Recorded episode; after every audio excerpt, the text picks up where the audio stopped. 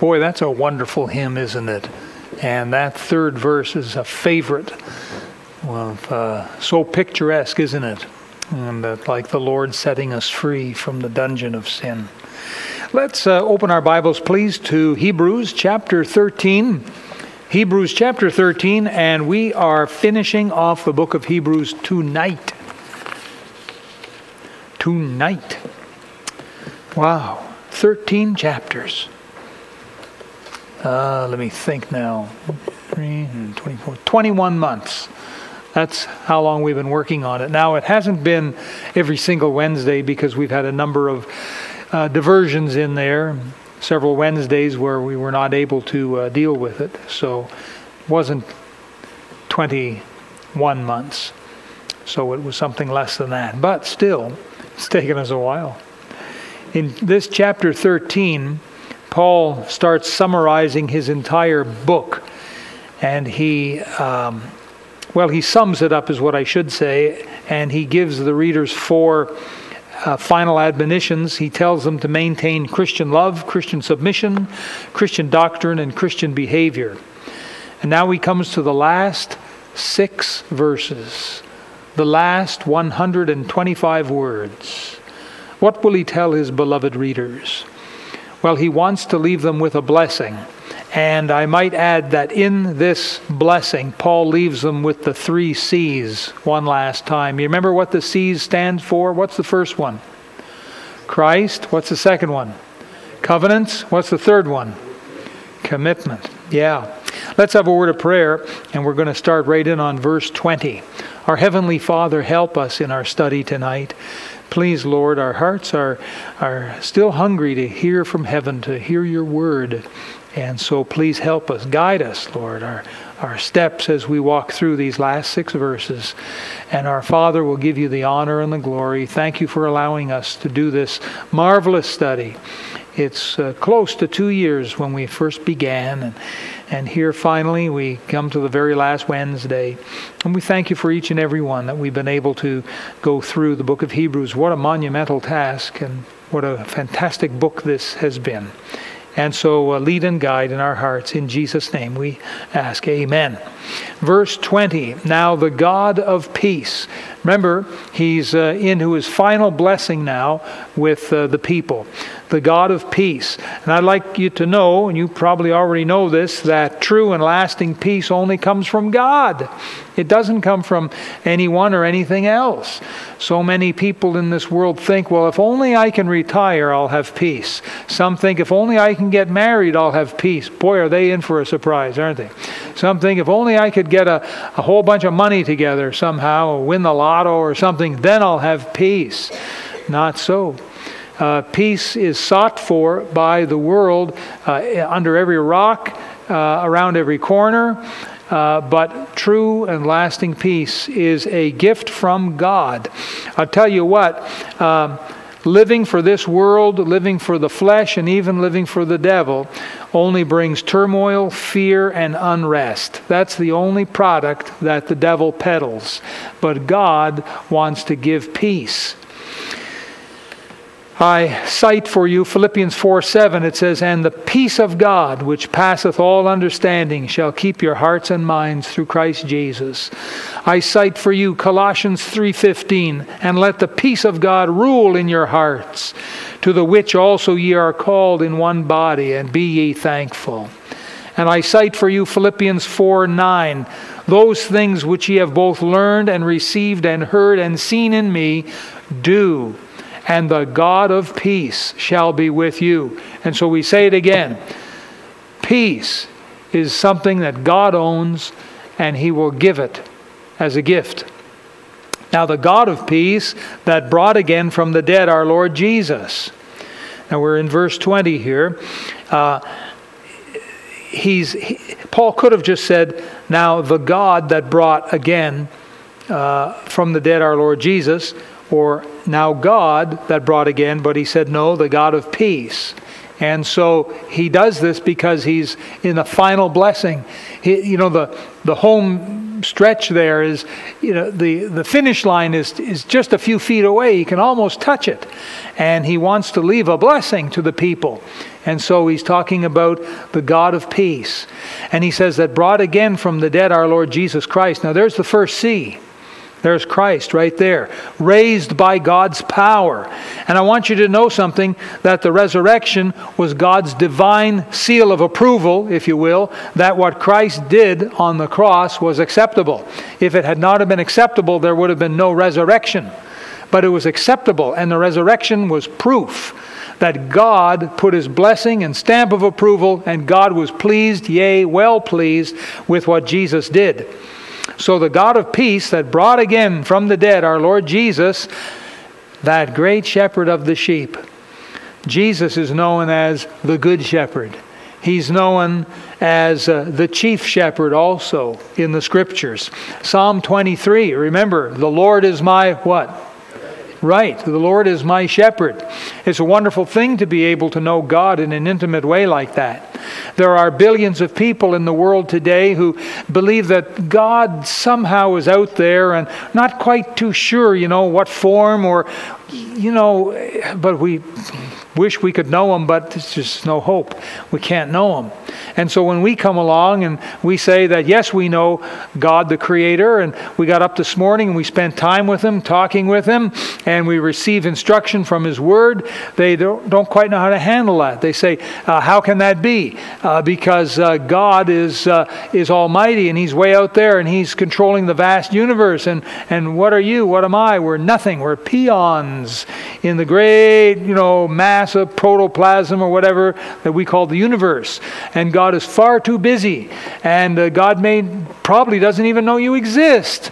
Well, we've got news for them. God not only knows we exist, but He knows every hair on our head. He knows every atom in our body. He knows everything about us. There's not one person who is conceived in the womb that God does not know. Uh, no doubt there must be millions of miscarriages and abortions that happen every single year. And uh, little um, um, babies that never get uh, born and they die in the womb somehow. Of course, there are others that die shortly out of the womb, and God knows every single one of them. Every single one. God knows all of the names of all of the people in all of the developed countries of the world, and He knows all of the names of all of the people in all the undeveloped countries and nations of the world. You think of the deepest, darkest armpit of the, of the, of the earth, and if there's people there, even one person, God knows that one. It's such a wonderful God. He is my shepherd. In John chapter 10, verse 14, Jesus said, I am the good shepherd and know my sheep. And so, Paul, giving a final blessing to the readers, he says, Now the God of peace that brought again from the dead our Lord Jesus, that great shepherd of the sheep, through the blood of the everlasting covenant. And what do we have here? The second C, right? It's the covenant. Remember, the first C is Christ, and the second C is covenant here. And Christ's blood is the basis for this covenant, his shed blood. This covenant is everlasting. It says so right there the blood of the everlasting covenant. That means that it will never be folded up and laid to one side like the covenant of law. In fact, turn back a couple pages, would you please, to chapter 8 and look at it again, chapter 8 and verse number 8, Hebrews 8 8, it says, For finding fault with them, he saith, Behold, the days come, saith the Lord, when I will make a new covenant with the house of Israel and with the house of Judah. And so, this new covenant is what Jesus came to establish. And so, this is the second covenant here, um, and it's in his blood. Um, this covenant is an everlasting covenant, and it will never be set aside. It will never, nothing will ever take its place because it's everlasting. And listen to this because you and I are connected to this everlasting covenant, it makes our salvation everlasting. Amen? It gives us a security. We are secure, folks. Nothing is going to shake us loose away from God. And so we come to verse 21. Now, in the light of what he said in verse 20, the God of peace that brought again from the dead our Lord Jesus, that great shepherd of the sheep, through the blood of the everlasting covenant, make you perfect in every good work to do his will.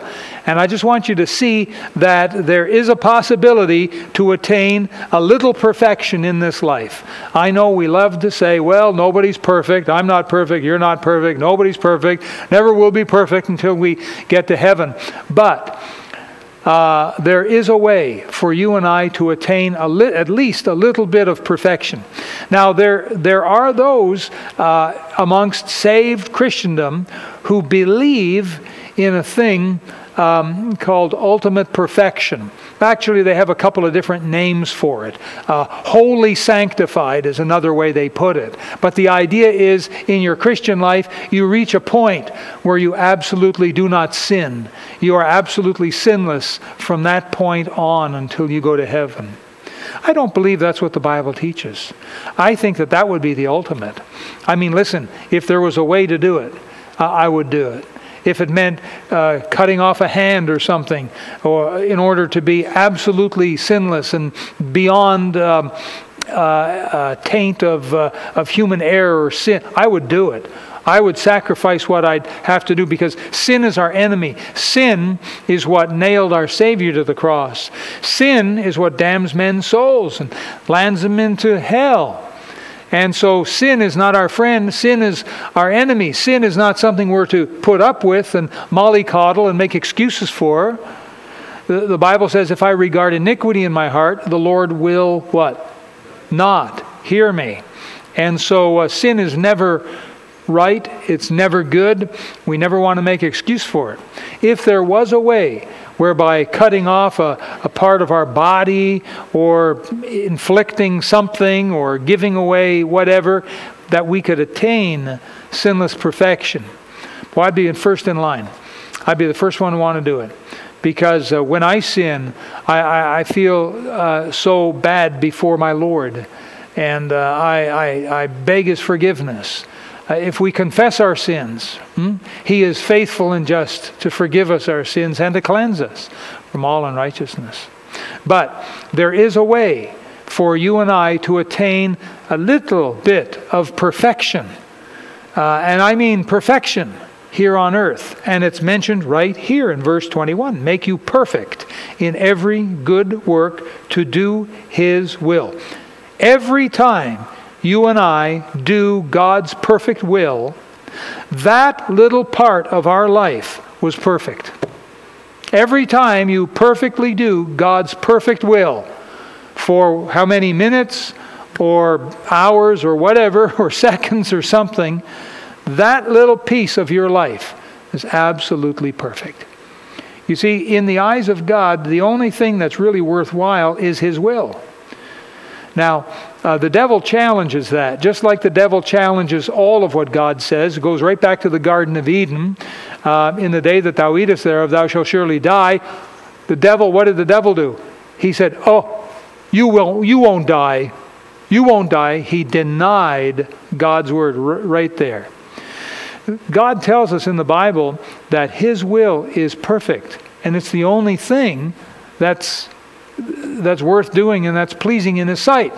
The devil comes along and says, Oh, that's just God throwing his weight around.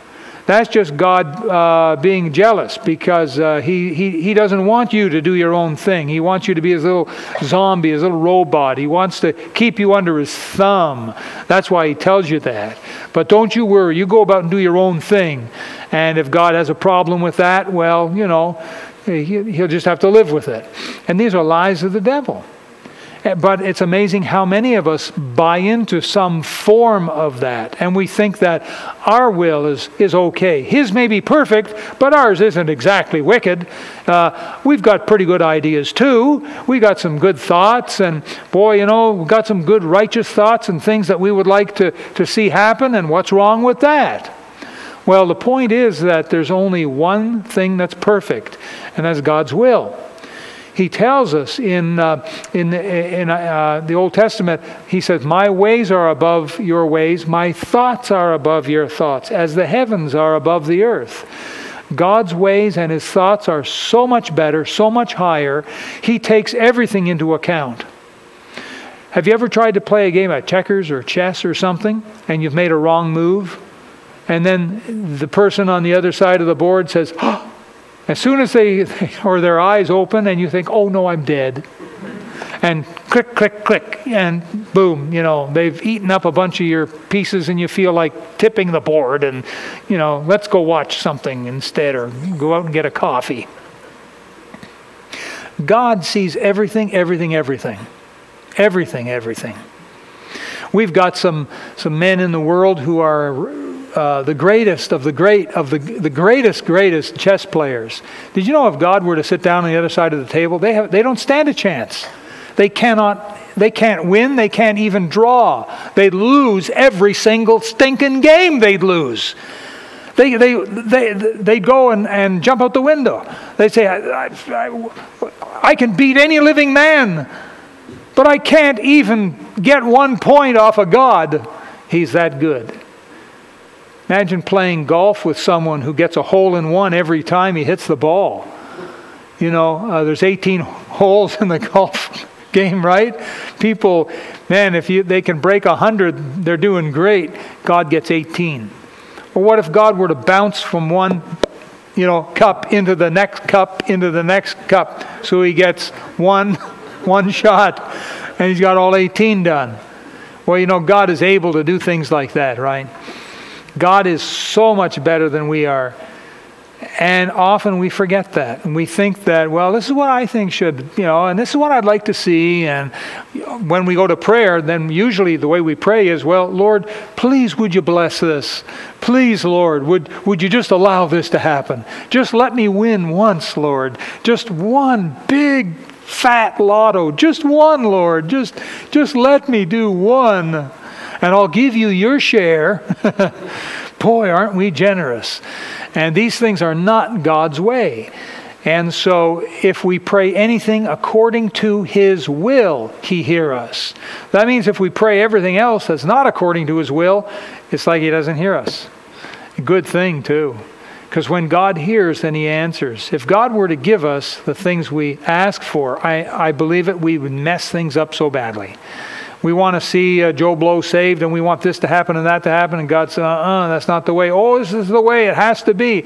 And if God says, okay, not only would Joe Blow not get saved, but none of his family would get saved or his friends and they'd come and they'd kill you maybe. God knows. And so the only thing that's perfect is His will. And so if you look at it again, verse 21 make you perfect in every good work to do His will. And I'm just suggesting to you that it's possible to have little bits of absolute perfection here on earth. How? By doing His will. Now, remember the prayer that Jesus taught us. In what we call the Lord's Prayer Thy kingdom come What's the next words? Thy will be done. Then what did he say? On earth as it is in heaven. Well, how is God's will carried out in heaven? When God wants something done, and uh, He's got all these angels there, when God wants something done, is it done half heartedly? Is it done when they get around to it? No, you know that's not true. God's will up in heaven is done, you know, instant. You know, when, when God wants something, you know, it's like, Speak, Lord, for thy servants here, tell us what to do. And they drop whatever they're doing and they run to do His will. It's done promptly, it's done perfectly. And then Jesus went and taught us to pray, Thy will be done on earth as it is in heaven. And it's possible for you and I to do God's will the same way they do it in heaven. We can do it perfectly. And so, for that little piece of your life, and I, I, would like to suggest to you that most Christians have several of these little pieces, you know, while they're on earth. That for that little piece that they've done God's will, they've, they've lived a perfect life. I'll give you an example. God's Spirit is telling you you ought to read your Bible and pray. And so you get up in the morning and you say, oh man, I've got, I've got to get up early. There's no way, other way. So you set your alarm a bit early, you get up, and you're kind of tired, something, but I'm going to read my Bible and pray. I'm going to get alone with God, meet with God.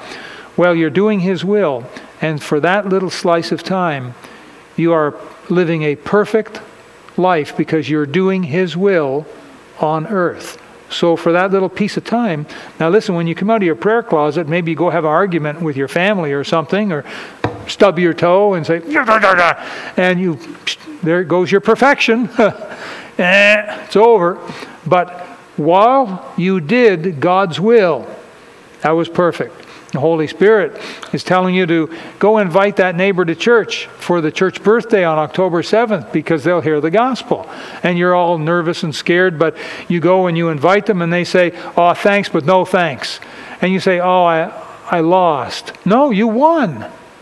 Because for that little bit of time that you invited them, you were absolutely perfect before God. That was His perfect will, and you were fulfilling His perfect will. Isn't that exciting? I think that's a tremendous truth right there. What a blessing. I mean, we could put the period right there. But he goes on. He says, Make you perfect in every good work to do his will, working in you that which is well pleasing in his sight. And I say it again that, you know, it doesn't occur to us that God's way is the only way. His will is the only will because it's perfect. There's only one thing that's perfect, and that's God, God's will. Um, only His will is perfect, and it's the only thing that's well pleasing in His sight. Now, we have these uh, different levels, like almost a thermometer. Well, it's really bad. That's not so bad. Uh, it's kind of iffy. Well, you know, it's showing promise. Well, it's, it's, it's okay. Oh, it's, it's good. Oh, it's very good. Oh, it's at the top. And that's how we tend to rate things, don't we? Well, you know that God isn't always like that. He sees people as either saved or lost, right? And even though someone may have a great character quality and they walk the dog and they cut their grass and they pay their taxes and they, they say, uh, yes, sir, yes, ma'am. They're very polite, but they're not saved. Well, you see, they're wicked in the sight of God. They're, they're lost. They're not saved. They're lost. They're not part of God's family. They're part of the devil's kingdom. And that's how God sees things. Usually it's just black and white. You're on this side or you're not. You're on that side we tend to sort of gradiate things, you know. And when we get here into this verse 21, working in you that which is well pleasing in his sight. The only thing that's well pleasing in his sight is God's perfect will. So it's either well pleasing or it's not. It's not like God's up in heaven and he says, Well, you didn't do my well pleasing, perfect will, but you know, you were pretty close. You're, say, 80%. So instead of being well pleasing, you were just pleasing. It's not like that. It doesn't work that way. Um, Christ's death on the cross. Imagine if he didn't exactly do it exactly the way God wanted. Well, Christ died on the cross, and so out of 100%, it wasn't 100%. You know, it was 90%. It was pretty good, you see. 90% is pretty good. He's up there in the, the uh, A category, I suppose. If we were to give him a school grade, he's up there in the A's, but it wasn't 100%. Well, it's no good. It's no good in the Old Testament when they did the um, Day of Atonement and uh, so on, and the sacrificial lamb was uh, uh, slain and, and, and such, everything, everything had to be perfect. There were several parts to it, and it had to be done right, and if it, everything wasn't done right, it was no good. When they made copies of the scriptures, they painstakingly dipped that little pen in the ink and they would start carefully making the, the Hebrew letters, copying the scriptures, knowing that on this page there were so many characters, and then it would count up the characters, and if it didn't match, you know, if there was supposed to be 823 characters on that page and there was 822 or something, no good. They would tear it up, start over again. Had to be perfect. There's only one thing that's well pleasing in God's eyes, and that's His will. That's why when you do His will, for that little piece of time, that little sliver, you're perfect. Wouldn't it be great to be able to do His will all the time and not, never fall out of it? but just go from, you know, victory to victory always. You know, to do that, we have to maintain unbroken fellowship with the Lord throughout the day. Now, you might think that's impossible, but I beg to differ. I think it is possible to maintain unbroken fellowship with the Lord.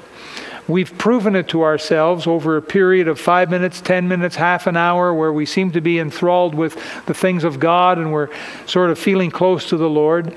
Well, why can't we make it an hour? Why couldn't we make it two hours? Why couldn't we go three hours or four hours? Why couldn't we uh, be in a church service where we feel so close to God? We're walking with the Lord, then the last amen is said, and as we turn and we start walking out, we're still silently fellowshipping with the Lord. And in our hearts, we're praying for people we see and asking for wisdom as we open our mouths and speak and giving thanks to God for this and the other thing. And, and then having a thought of what we should be doing and talking it over with God as we leave church. Why can't we stay in a state of unbroken fellowship with God? I think it's possible. I think we can do that. Is it easy? No. it's like walking a tightrope. Uh, but it's possible. There are people that walk tightropes, a lot of them. Whoa, don't they fall off? Of course they do. You know, even the best will fall off. But it's possible for you and I to extend our fellowship with the Lord outside of our prayer closets. If you spend 15 minutes with the Lord and you leave your prayer closet, you can still, you know, throughout your trip to work even, be in fellowship with the Lord. Well, he says, working in you that which is well pleasing in his sight. Uh, and then he says it's through Jesus Christ. And of course, apart from Christ, it has no value. Even if what you're doing is uh, something wonderful. Supposing you did some wonderful work for God, but it wasn't done through Christ. Now you might think, well, all right, you know, so what? It's still a wonderful work. I mean, I just I just didn't do it consciously through Christ. I just didn't do it for his honor glory, but it was a it was a good work. And it's got to count for something. Well, for this, if you were to confer with Christ in Matthew chapter 7, he said that in that day many shall say to me, Lord, Lord, have we not prophesied in thy name? And in thy name done uh, cast out devils, and in thy name done many wonderful works. Now, uh, we might look around and say, "Whoa, wait a minute! Uh, preaching in the name of Christ isn't that a good thing? And getting rid of those devils isn't that something good? And doing wonderful works isn't that what we want?" And then Jesus says, "I never knew you." So they were not doing it through Christ. They were doing it through themselves maybe for their own glory. Who knows? Doesn't matter. But they weren't doing it through Jesus Christ. And here, Paul says, Make you perfect in every good work to do his will, working in you that which is well pleasing in his sight through Jesus Christ. And then he says, To whom be glory forever and ever. Now, the Jews were taught to glorify God, that's what they were taught.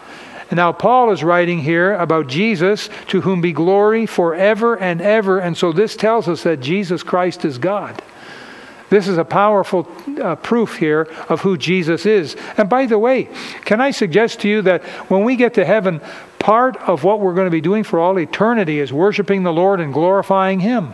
We're going to do that. Why? Because we want to. That's why. Do you remember the last time you were so very close to God? Do you remember that?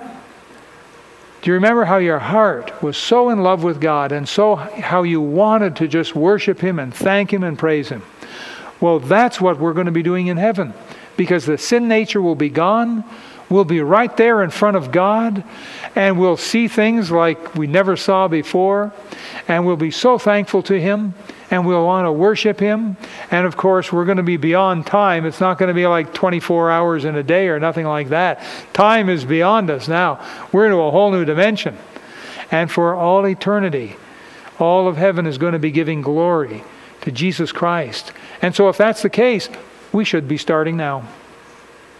Make it part of your daily routine to give glory to Christ every day. Every day it should be done. and then look what Paul adds at the end of verse 21. What does it say? I, I didn't hear. What does it say? S- sorry, still can't hear you. What does it say? Oh, boy. Again? On the count of three. One, two, three. Wow. Imagine us in heaven.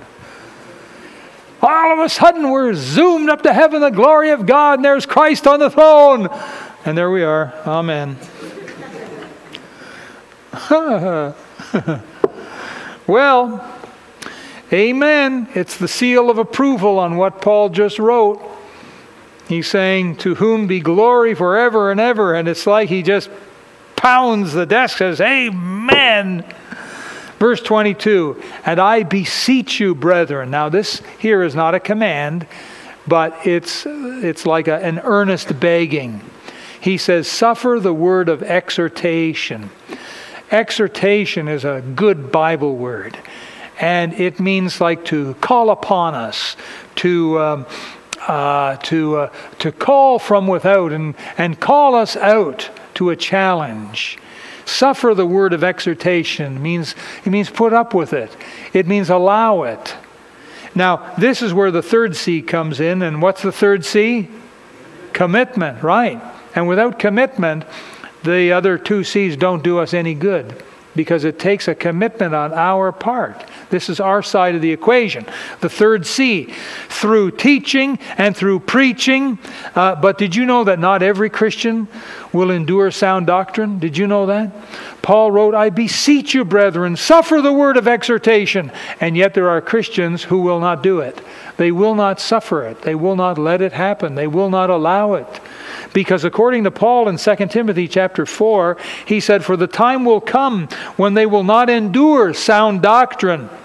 But after their own lusts shall they heap to themselves teachers having itching ears. You wonder why it is that guys like Benny Hinn are not shot or tarred and feathered and run out of town. It's because his hearers want to hear what he has to say. That's why. And look at the tens of thousands that want to hear the words coming out of his mouth. That's the reason why uh, he hasn't, you know, a hit squad hasn't found him or something, is because he's got so many fans out there. Uh, people just adore the kind of things that come out of his mouth. And he's not teaching sound doctrine.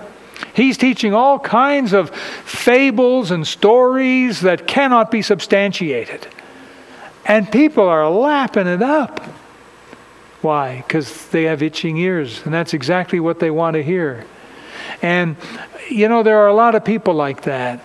Uh, there's a lot of scams out there where people are saying, oh, listen, you've won a million dollars. I have. Yes, you have. Uh, but you, you have to pay the certain fees first to get your million dollars. Oh, okay. What do I have to pay? Well, there's a um, $500 fee that you have to, you know, that, that'll register your name. Okay, here's the 500. Now there's a $1,000 fee to uh, start the, uh, the machinery to uh, uh, open its jaws and pour you out the money.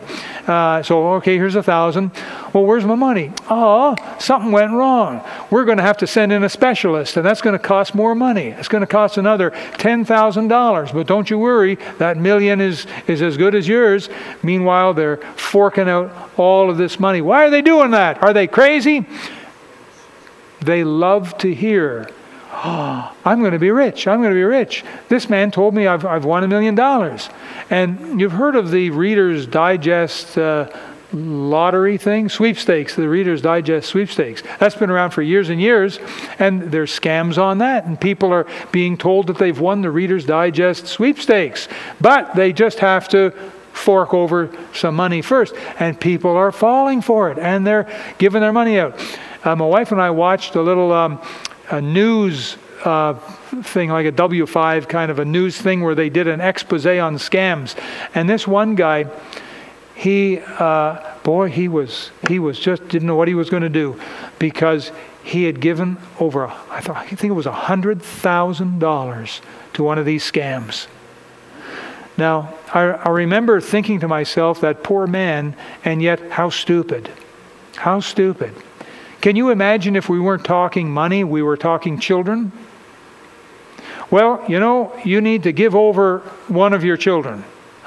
Oh, well, Billy Bob, I'm so sorry to, to. Here you go. Here's my son. All right, now I'm sorry, it's going to cost you another daughter as well. Oh, no, all right, here's my daughter. Can you imagine how crazy people would be to give away their children like that? And yet they give away their money like that, all in hopes of, of some nonsense. But we've got preachers today that are not teaching sound doctrine. And I'd like to remind you something. This will encourage you. Sound doctrine needs to be endured. it needs to be endured. It means you got to sit through some of it. that should encourage you. Yeah. Oh, why do we have to sit through this? It's good for you. It's like, you know, your cod liver oil, right? You know, your medicine. Anything that tastes bad's got to be good for you. Anything that tastes good, oh, sorry.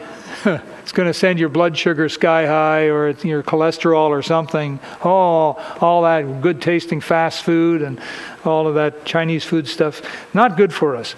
But anyhow, we come to this third C I beseech you, brethren, suffer the word of exhortation. Now he says here, For I have written a letter unto you in a few words. He's talking about the book of Hebrews. Now I ask you, would you consider the entire book of Hebrews to be a few words?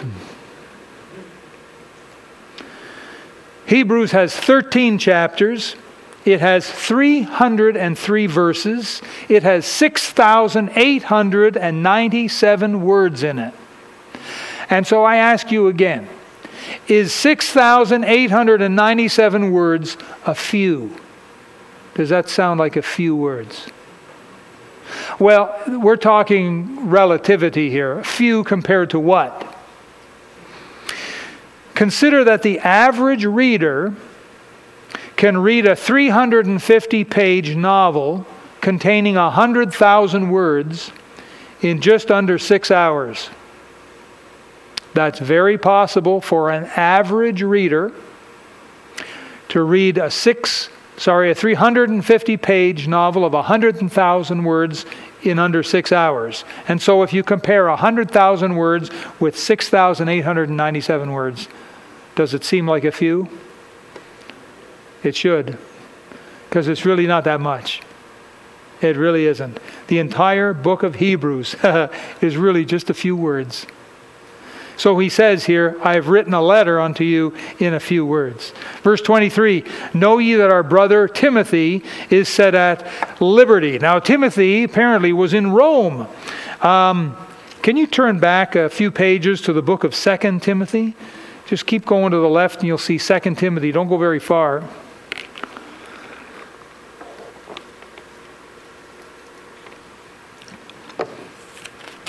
Second Timothy chapter 4 verse 13 uh, Paul actually was in Rome twice and in prison there. Verse 13, Paul writes to Timothy, says, The cloak that I left at Troas with Carpus when thou comest, bring with thee, and the books, but especially the parchments. So these were some of Paul's earthly goods, but he was asking Timothy to bring them with him when he came to Rome. And uh, if you have a King James Bible, at the very end of the chapter of uh, 2 Timothy chapter 4, you may have some tiny little words written on the bottom. If you do, you can follow along. If you don't, you can listen. It says, The second epistle unto Timotheus, ordained the first bishop, that means a pastor, of the church of the Ephesians, was written from Rome when Paul was brought before Nero. Now, Nero, uh, he was the emperor, he was the mad emperor. And he was on the throne from AD 54 to AD 68. And so. Um, Paul was brought before Nero the second time. Anyhow, this is just to show you that, yes, indeed, Timothy was in Rome. Now, uh, he was also a prisoner, according to this. He would have been a prisoner for the gospel's sake. He wasn't a prisoner because he went and stole something from a, a meat shop. He was a prisoner for the gospel's sake, possibly in jail there at the same time as Paul. If you turn back, you go back to Hebrews, please, and go to chapter 10 verse, uh, verse 34.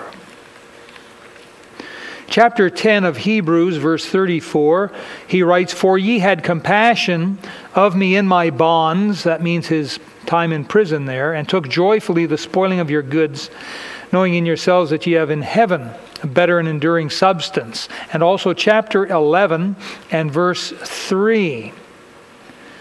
Uh, that is wrong.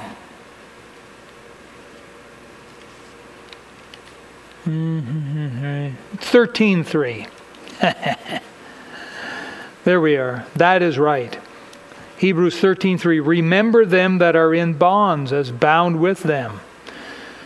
So, um, quite possibly, Timothy was uh, in prison maybe the same time as Paul. Paul, I think, was set free first, and then um, Timothy was uh, set free. Now, by the way, the mention of Timothy is proof that Paul was the author of Hebrews. Timothy was Paul's son in the faith, his right hand man in the ministry, and that's who Timothy uh, was connected with. So he says in verse 23 uh, concerning Timothy, with whom, if he comes shortly, I will see you. Now, perhaps Paul's eyesight at this time was so bad that he was dependent upon Timothy to lead him. He couldn't make his own way. He couldn't go from here to there because he was so blind. And so he was writing and saying that if, uh, if Timothy comes, then I'll come along with him. Apparently, he had uh, such bad eyesight that he had to make his letters very big. And you say, well, how did he write this letter? They would write it for him. Uh, a man would be his scribe and write it for him. Uh, in fact, at the very bottom of the chapter 13, written to the Hebrews from Italy by Timothy. See that? So Paul would have dictated it, and often what he would have done in his letters is he would have done something in there. His eyesight was that bad. I remember when we had our church back in Ottawa, we had a young man, and his eyesight was the worst I'd ever seen, and he had to get something right up this close in order to read it. And I can still, you know, in my mind's eye, I can see his face and his eyes squirming to find the words on the line on the page. And oh, there it is. And he'd start reading it. He had to get it up that close. Well, Paul had some bad eyesight problem. He would sign a letter with large handwriting because that's all he could do. Um, in church on Sundays, uh, Brother Tom Walker comes. He's 93, and uh, his eyesight is shot he uh, he everything's blurry and it's so frustrating for him he used to be so independent and drive around his car and do things for the lord now he has to be led by the hand and he's frail and he told me this past sunday i just can't see anything anymore. And i know how frustrating that is for him. Um, anything that he sees has to be in big giant letters and then he can just kind of make it out. So I don't think any of us here have that problem. But here, this may be what Paul meant. He said that if Timothy comes, you know, I'll, I'll catch a ride with him. Verse 24 Salute all them that have the rule over you. He's talking about the spiritual leaders, which be the pastors, and all the saints. That's respect for all Christians. Did you know that the love that you, you uh, share with your pastor, you're to share with other Christians? we are to love one another, aren't we? And that's good to know. Then he writes, he says, They of Italy salute you. Now, that would be the Christians in Italy who are sending their greeting to these uh, Hebrew uh, Christians that were probably spread around a little bit. And verse 25 Grace be with you all. God works these days through grace. He works with grace. He doesn't work with law. Now, this blessing, grace be with you, this blessing is found at the end of all of Paul's 14 epistles. This is another reason why we know that Paul wrote it, because this is definitely what he says. It's at the end of Romans, it's at the end of 1 Corinthians and 2 Corinthians, it's at the end of Galatians and Ephesians and Philippians, it's at the end of Colossians, it's at the end of 1 Thessalonians, 2 Thessalonians, at the end of 1 Timothy, 2 Timothy, it's at the end of Titus, it's at the end of Philemon, here it is at the end of Hebrews. There's 14 of them. 14 letters, 14 times, he's telling them, Grace be with thee, or grace be with you all, depending who he's writing to. Every Christian needs God's grace for every moment of the day. Never undersell, discount God's grace. Always be aware of how much you need God's grace, as much as you need air to breathe. Have you ever been in a situation where uh, maybe your head has been underwater? Or maybe uh, your, your mean brother or sister held the pillow down over your head while you squirmed and screamed, I can't breathe, I'm going to die. Uh, you need air. You have to be able to breathe, and you need grace. You need grace even more than you need air to breathe. You need grace. There's a true story of Charles Spurgeon in the late 1800s and, a, and another preacher in London named Joseph Parker. Both of them had large churches in the city of London in the late 1800s. On one occasion, Parker commented on the poor condition of the children that were admitted to Spurgeon's orphanage. It was reported to Spurgeon, however, that Parker had criticized the orphanage itself. And so, from the pulpit next week, Spurgeon blasted Parker. The attack was printed in the newspapers and became the talk of the town. People flocked to Parker's church next Sunday to hear what he would have to say, his rebuttal. Parker stood up and he said to his congregation, I understand that Dr. Spurgeon is not in his pulpit today, and this is the Sunday that they use to take an offering for the orphanage. I suggest we take a love offering here instead. His crowd was delighted. The ushers, listen to this for an offering. The ushers had to empty the collection plates three times. Oh, that we would have such a problem for the Lord's work. So later that week, there was a knock at Parker's study door. It was Spurgeon. He came to visit him. And he said to him, you know, Parker, you've practiced grace on me. You've given me not what I deserved, you've given me what I've needed. Every one of us needs God's grace. Now, there seems to be two kinds of grace. God seems to have two kinds of grace. Uh, for lack of a better term, I'll call number one the regular grace regular grace that He gives for basic needs. When you get a head cold, it's not a pleasant thing, but you know that within a week it'll be gone. You just have to live through it.